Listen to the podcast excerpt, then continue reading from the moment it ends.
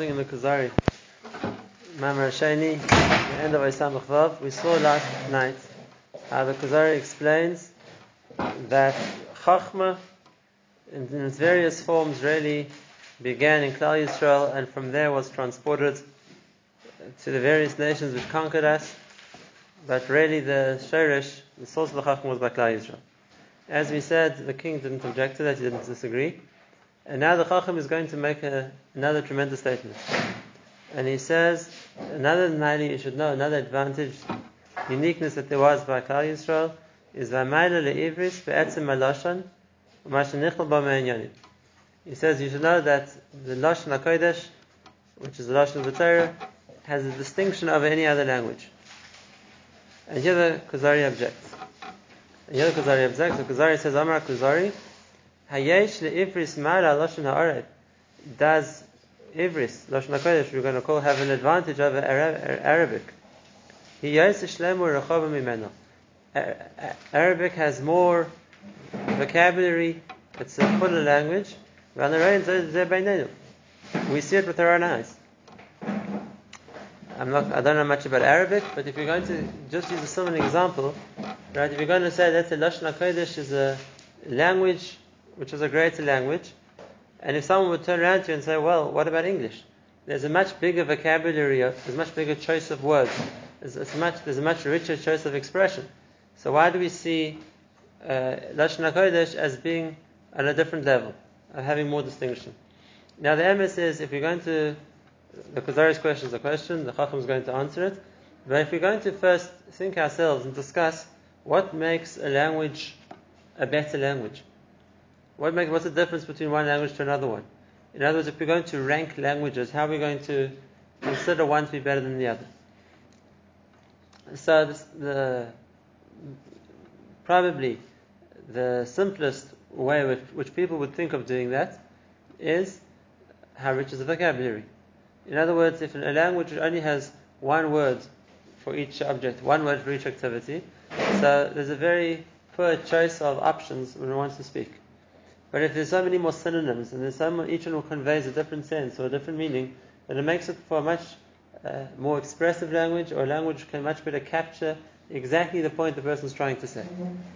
And if that's the case, if you're going to compare the amounts of words that there are in some languages to describe a very similar or inherently the same kind of an idea, right, the fact that, that there's a much wider choice of options makes it a richer language. Whereas a language which has much fewer words, so therefore every time you're going to come back, you're going to have to say the same word, right? Because there aren't too many other options for it. So then it makes it a, a language which has, so to speak, a, a more meager pool of options if one wants to express oneself more accurately. And therefore, that uh, this would be the point where the king objects and he says we don't find Lashon HaKodesh having as rich or varied vocabulary in his words Arabic, and we can say the same thing with other languages. English, for example, there are much more synonyms in English for most terms than there are we have in Lashon HaKodesh.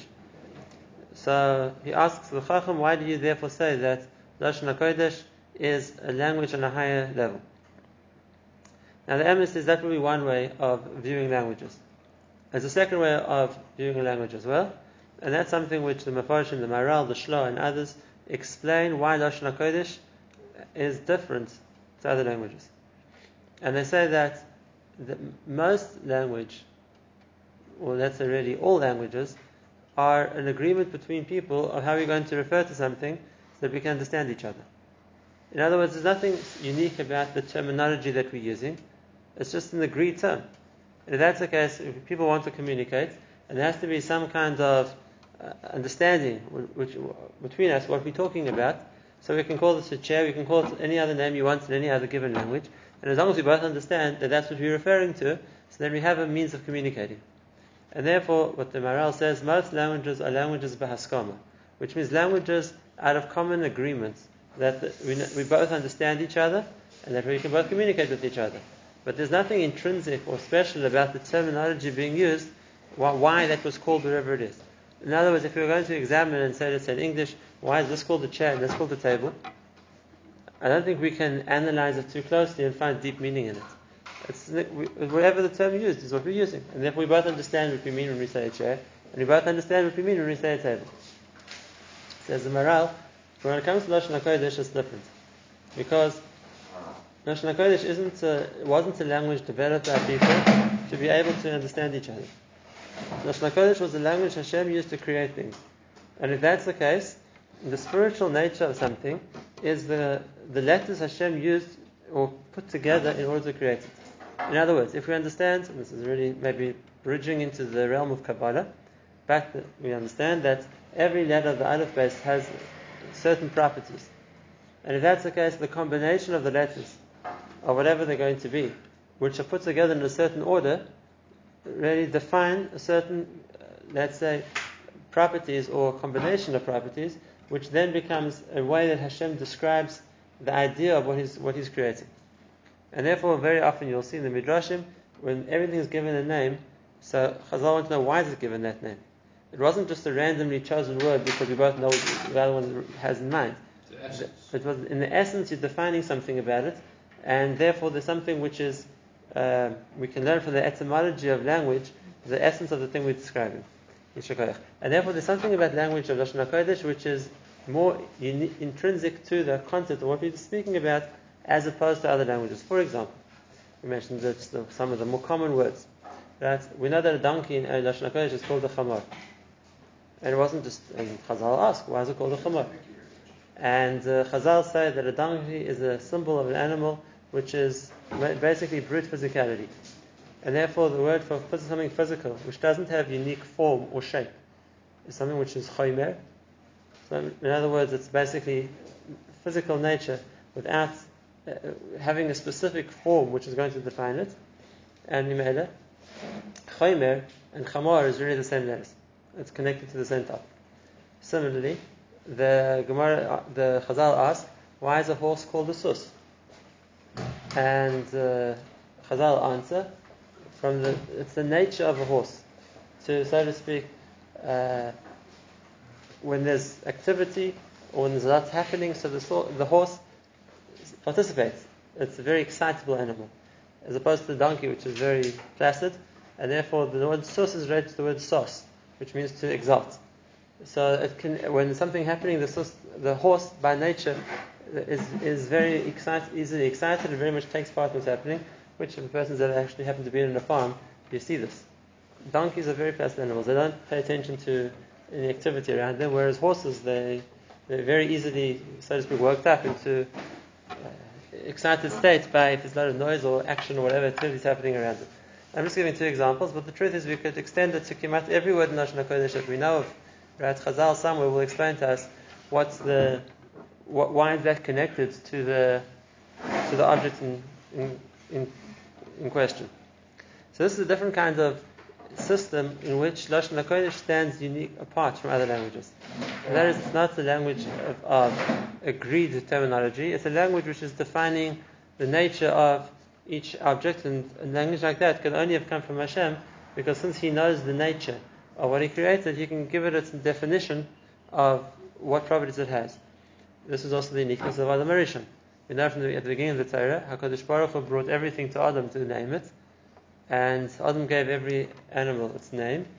Again, it wasn't a random choice. It was based on his ability to understand the koiches, or the abilities, the uniqueness that Hashem had put into each animal.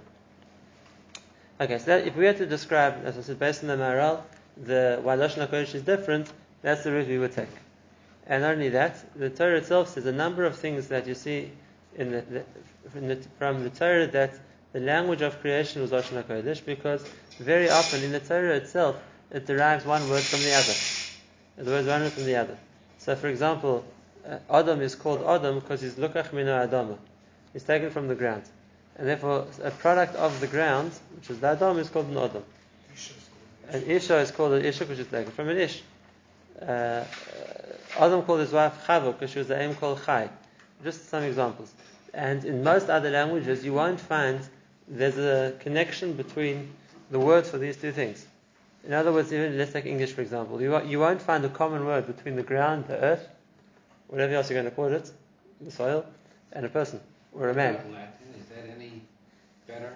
Latin in this sense? Um, I'm not an expert in Latin, but, but as English, French, all those come from Latin. Right, they, they, they come from Latin mixed with other Gothic or uh, languages which there were in North Europe, but it's uh, as when Chazal tell us that you don't find another language where the two, and Chazal did know Latin, they were the time of the Romans, so I assume that they, they, they knew what they're talking about. Okay, so therefore we see that So other languages at the end of the day come from Lashon HaKodesh? we're going to see, not all, we're going to see.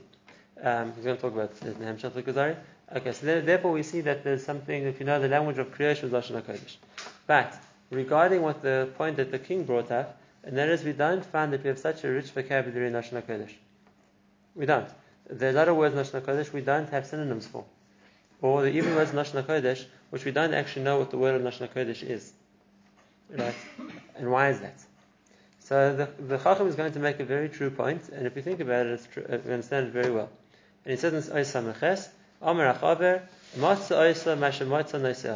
What happened to the language, what happened to the people who spoke it? Which means. What happened was, Klal Yisrael lost the vocabulary. The Yisrael lost the vocabulary. V'hi v'atzma chashuv shaboshonis. But already Lashon HaKodesh would be the richest language. The problem is, the Klal Yisrael stopped speaking it. Hmm. And if that's the case, we don't have a language which was passed down of how to, the, the full, so to speak, richness or the full extent of the vocabulary. We lost that when we went into Golus. So what do we know today of Lashon HaKodesh, which is very similar to what the Kuzari knew 700 years ago in Lashon HaKodesh, and that is whatever language we find in Tanakh. Whatever language we find in Tanakh, so then we can say this was Lashon HaKodesh, and we can use the same words. But words we don't find in Tanakh, well, we don't know.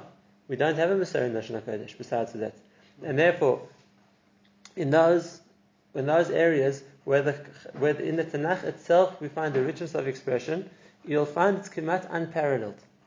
For example, the, the and just I was just an example. If you're going to talk about the words we have in Lashon Hakodesh of different forms of praise for Hashem, right? We'll we hard put in English to try and firstly define what the difference is between each one of them, right? Because here we have the richness of Lashon Hakodesh because these are the words Tanakh uses.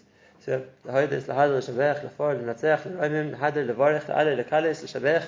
that's a lot of different expressions for the same idea. Right? So I've just mentioned twelve. Right? How, why do we have so many words in Lashon HaKodesh? Because they're words of Tanakh. So in those areas where Tanakh does give us a lot of synonyms, so we see it was a very rich language. Right? Masha'ankan, when it comes to other things where we don't find the language of Tanakh describing so much, so then we don't have the vocabulary. We've lost that vocabulary. And the reason and the important point here is is that we not we don't corrupt it. In other words, we don't add words Lashon HaKodesh as other languages do. Every language has this problem. Every language has a problem that the words which you don't have in the original, whether it's because of new discoveries or developments, whatever it's going to be, and most languages, therefore, what they do is they just use words from a different language and it enters the jargon or enters, it, it, like it becomes a corruption of the original language, but it becomes the spoken vernacular. Such as, I mean, the best example is modern Hebrew. Telephone. Right, which half the words today of modern Hebrew are just English. Russian high tech. Right, whatever it's going to be, are English with a Hebrew accent because they don't have words for that. And therefore, if that's the case, we're going to take words from a different language and just import them into the language. The delver. To deliver. Okay, That's what they say. right. Okay, so whatever it's going to be. Right. Yeah. So we don't. It's not Hebrew. It's English. It's English, and it's a and it's a, a corruption of what Hebrew is meant to be because it's, it's just like just like what they talk about uh, Latin. There was the, the same thing happened. In other words, there was the corrupted form of the original Latin, which was what people spoke. It was called Vulgar Latin, but it basically means the language of the street, which means people used words from other language or dialects. It wasn't the original language. And even those, even when there is a language like English, again, we're developing new words as we need them. We don't, we're not working on existing vocabulary. So when something new comes up or some, there's a reason to try and name something, we'll make up a name. That will work in any language which is a language based on Haskama, which means we all know what we're talking about, and therefore we have to give something a name so we all know this is what we mean, and we'll add it to, we'll add it to the dictionary, we'll add it to uh, our vocabulary. But Lashon HaKodesh doesn't work like that. Because this is the language Hashem spoke, so we can't add words to the language. That's not the original Lashon HaKodesh. And if that's the case, uh, words we can only learn from the words we have in Tanakh, which was that we know is the words of Lashon HaKodesh. More than that, we don't know. Three different points. Wow, why today Lashon HaKodesh isn't the language it once was. Number one, because we don't speak it, so we've lost a lot of the vocabulary. We only have the vocabulary which is still extant in the Tanakh. Number two, we can't add to it. Right? It's a, so it's not like it's a language which is a, which is progressing or changing or evolving because we can't add words. It's a language which was spoken by Hashem. And therefore either we know it or we don't. And we can't work it out because we don't necessarily know the spiritual properties to be able to, uh, so to speak, into it on our own what the word for a new item is meant to be. Now, there's a second interesting point over here. So is there anything wrong with making up words? You can make up a new language if you want, but it wasn't Lashon HaKodesh. It doesn't have the same That isn't power the language of the Torah. Essence of- of description. What would Chazal have done? See an interesting thing. There's a sefer, well in Midrash called Ma'am La'ez. In his introduction, he says a very interesting thing. He says, you see that from the time of already the, the time of the first Beis Hamikdash, or at least towards the end of it, and throughout the time of the Golus, the second Beis Hamikdash, and even after that, the Jewish people avoided speaking Lashon HaKodesh as the regular language. The, the day-to-day, so to speak, the, the discussions or conversation wasn't in Lashon HaKodesh. It's either it was in Aramis, when they went, from the time before the Churban already, or when they went down to the Babel, or it was Parsis, when they came back to Israel, it was Sursis, and afterwards they spoke other, other similar texts. If you look in the, for example, if you look in the Midrash, in the Zohar, the Gemara, the Yerushalmi, you'll find all kinds of, the, the language they spoke wasn't Lashon HaKodesh. And uh, even after that, when Klal Yisrael then went into Europe and they spoke uh, various forms of Yiddish, if it was in North Europe, or Ladino if it was in Spain, or other, other dialects, or Arabic when it's in the Arab countries. And uh, the Ma'am La'ez in his introduction, which was in explaining why he wrote his Midrash in Ma'am La'ez, in a foreign language, he wrote it in Ladino, which was the Jewish dialect in Spain when he wrote it. Why didn't they speak Lashon HaKodesh? So the Kuzari is saying because we didn't know it. So we didn't have a good enough vocabulary. But he says something else, and this is a very interesting idea. He says that Klal Yisrael understood that Lashon HaKodesh was a certain Kedusha to it, and therefore they reserved it for davening and for learning. Whereas common, casual conversation, they use a different language for, so they wouldn't use a, a, a Kodesh Lashon, so to speak, for every, everyday conversation. If, that's the case, like the Maimon says, then there's another reason why we lost the language. It wasn't a language we were using on a regular basis. And if that's the case, we're only using it in terms of Tanakh or in terms of learning, and therefore, obviously, our vocabulary is going to be limited to what the Tanakh talks about. Whereas, when, and as was said correctly, when Tanakh does discuss things like as Tehillim or the Nevuos of Yeshaya Hanavi, there's a very rich language, and we don't always know the words, what the words mean, right? But uh, in those areas where we don't find a reference in the Tanakh, so we don't know the words. So we left uh, with holes, so to speak, in the fullness of our vocabulary. Now, with this, I want to explain one more thing, which is often asked, and that is to the we had in our sixth parasha twice that the Torah calls the tefillin shalosh tetafos. The tetafos beinenecha. What does the word tetafos mean? So Rashi brings both times the Torah says it, and he quotes the Gemara that Rabbi Akiva says tetafos means four. Why? Because tat, bafriki shtayim, and kas in some other language shtayim, and therefore it's a, it sounds like a mixture between some African and some other language which have been put together. Two twos. Uh, here and two there. And the question obviously is, why would the Torah do that? Why doesn't the Torah uh, stay in Lashon HaKodesh? Why would it move to some other language to try and say something? Isn't there Lashon HaKodesh word for it? So the, there's more than one answer to the question, but the simple answer is, we're not saying that the Torah is using a word from a different language. But sometimes, like you just explained, we don't know what the word in the Torah means.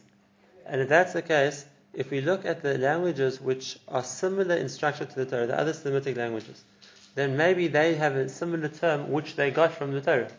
And if that's the case, we can understand from a comparison to something similar what the Torah meant. That the, the, there's a machlokes between the scholars of Hebrew etymology, already from the time of Rishonim. And that is, and that is can we learn Lashon HaKodesh words from their Arab counterparts, or Aramis, which is Aramean, or or Aramaic, or or Castis, which is the original name of Babel, being as there were cultures or in, and uh, languages which had evolved in a place near Eretz Yisrael at the time. So we have to think backwards. Maybe words that they have in their language they took from Lashon HaKodesh. And if that's the case, if we find a similar word which we don't understand its meaning in the Lashon HaKodesh original, but we find in one of the languages which were similar to Lashon HaKodesh, which were taken from Lashon HaKodesh, a similar word, so can we understand backwards that if this is the word in Arabic, for example, then we maybe we can understand that maybe this is what the ancient Lashon HaKodesh meant as well. So when the Gemara asks, it says, says it's Targum in, in, in Torah, Yegar Sahadusa, and various other things. When the Torah is Yegar Sahadusa- In, uh, in Targum, I'm saying it's, it's Lashon HaKodesh then. No, yeah, Targum is not Lashon HaKodesh, but uh, there, the, the, the Torah, the Indian in telling you what Yaakov called it and what Lavan called it. And since Lavan's language was Aramis, it came from Aram, so that's okay. case. The Torah gives you the words Lavan said. Then the Gemara brings a few, your car and whatever. In the Nach. Right. Right, not in the Torah. The, the other cases in the, the Svarim in the Nach, which is Ezra or Daniel, which are most of it's written in Aramis. It doesn't make a Lashon HaKodesh. It was, uh, for whatever reason, it was written in a foreign language, either because it was spoken to foreign people, was, like for example, Daniel was talking to Nebuchadnezzar, or Ezra was talking to people of Babel, the Jews in Babel, and that's the language they spoke, so it gives us the way they said it. How does that Kedusha? How does that Kedusha? Not as Lashon HaKodesh. Well, Not as Lashon HaKodesh. it's not Lashon HaKodesh. No. so How does that Kedusha? That's something else. those words in the Torah, you're not going to have a Torah. It still has a Kedusha Sefer Torah. Which? What? Said it, the Torah says that. Uh, just like the Torah gives people's names. Not, We, we're having different languages and they have Kedusha also. no, they don't. The-. The Torah has Kedusha. But now when the Torah wants, whenever Hashem decided to put the words of Lavan into the Torah, so that's part of the Sefer Torah. and the Nevim, Daniel, and. So then they have Kedusha as Navi, but not, not because Lashon HaKodesh. Even if they were written in other languages, but the Master incorporates part of Tanakh. Even if you could assume that this was the language that maybe interpret what this word means, but you can't extract an halacha out of it to tell me that the totafos means for. You could assume, but you can't make a halacha out of it. Why? The Torah means something. We- We're trying to understand the word in the Torah. You're assuming it's an assumption. It's an assumption, but remember, it's yisena. So we're trying to look for, for what the Torah means to work with the halacha we know. Okay, so therefore we're not trying to say that the Torah spoke in Kafris or or or, or uh, Friki or whatever the is. Right? We're trying to say that we don't know what the word means. We're looking for similar languages to try and teach us the word. And the is we do this it, it, with that school of the Medakdekim, the, the masters of Dikduk, in the Rishonim, they do that a few times. We find a lot of words, not so much in the Torah, but much more in the Navi, which we don't know what they mean. And therefore they used to look to the other Semitic languages to try and explain the word. Um, for example, just a well-known example, uh, one time it comes up in, in Tanakh, in Tehillim, Perchaf Aleph, the word Areshes. Areshes the Fosaf. What does the word Areshes mean? The Mepharshim say we don't know. Now we use the word because the pasuk is talking about something about talking to, about saying. So Areshes is something which applies to one's lips. We use it on Rosh Hashanah. When we say Areshes Fosenu, we're just taking, paraphrasing the pasuk in Tanakh. But what does the word Areshes actually mean? So here also, the various Mepharshim tried to look for other languages who had a similar word to try and explain it. Because we don't, we don't know what it means Lashon HaKodesh. That's just one example. There, are other examples too. So it's not that the Torah use, is using a different word. The Torah is basically, um, the Torah is basically using the word it wanted to use, but we don't understand it. So we're looking to other languages to try and give us an explanation of the Torah's word. So Hebrew. So the first is Hebrew. The Torah It means a doesn't drift. four-boxed adornment. Right, and it means something made up of four So we boxes. have to look at other languages to know that. But we wouldn't know that because we wouldn't know we didn't know what the Hebrew word meant. Mm-hmm. But it must have a shorish. It might, like if the Hebrew word has some, some connection to the Hebrew structure. Hundred percent. We found the word Totafos in the Mishnah. The Totafos in the Mishnah is not talking about tefillin, it's talking about a piece of jewelry which was worn on the forehead. And therefore we understand that the Torah meant it as both. That it's meant to be a, like a crown, a tiara, something which is worn as on the forehead, but it's also made up of four compartments. So we have both meanings together. The Mishnah in Shabbos in Bamei Ish it says Lev b'toitefes, lev b'sanvutin. It's talking about The- the front. adornments, or some kind of frontal piece that the lady would wear, but that's the Torah incorporates both. Is there any reason why it's One last point, and that is, did other languages come from Lashon HaKodesh or not? So here the Mepharshim make a distinction between the languages which are similar to Lashon HaKodesh, such as, like we said before, Arabic, Aramean, Kasdim, uh, which Khazar himself, we're going to see next time, is going to talk about, as opposed to other languages in the world, um, Chinese or uh, Latin or whatever it is, nothing to do with Lashon HaKodesh. So the obvious question is, so where did these other languages come from? come from the Torah. And the answer is, they came from the, we know, there's one of the Haflaga. When the Palaga, when HaKadosh Baruch Hu split the world into different dialects, so then he gave different people different dialects. Right? It, it didn't, it wasn't that they got it from the Lashon HaKodesh that they had been speaking. They were, so to speak, taught a new language.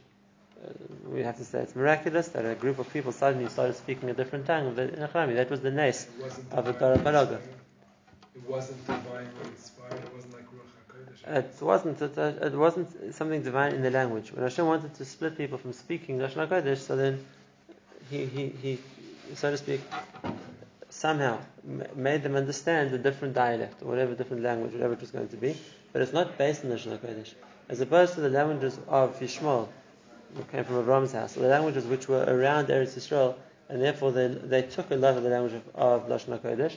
Other languages were completely different. They don't, they aren't based on the same structure, on the same shirashim, on the same sentences, on, this, on the same context of love. Right? Like we said, we can talk about, not maybe not a different time, how, exactly how Hashem did such a nice. People woke up in the morning and suddenly all understood something different. Right? It's a tremendous, tremendous chiddush how such a thing can happen. But we can discuss a different time how Hashem did that. But either way around, we don't try and find a connection between languages like that and Lashon HaKodesh. Does, those were completely original languages which Hashem created. Why is it the Torah Chazal accords special significance to ancient Greek? Because it's beautiful. We have to explain that. Yafta lakim liyachas. That there's a beauty in Greek. And what is the beauty? So he's going to talk about it. We're going to get there by the Shem Kuzari. He's going to discuss it in a few pages' time. Um, you're right, there's a good question that we dafka in Greek, a person's allowed to write, at least according to Shon Gamliel, a person's allowed to write Sifra Kodesh in Greek because that's the bracha of Yafta lakim There's a beauty in the language.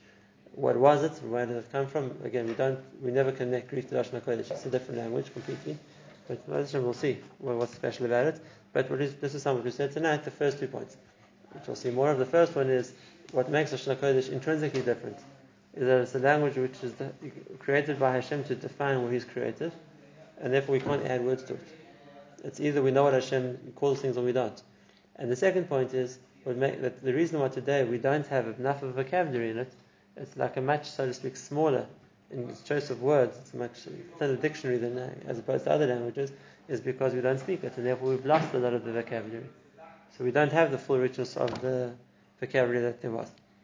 So, the first one we got to Bez Hashem next time, we'll go right in the Sukkazari, and we'll see how he basically defines and explains the points we spoke about.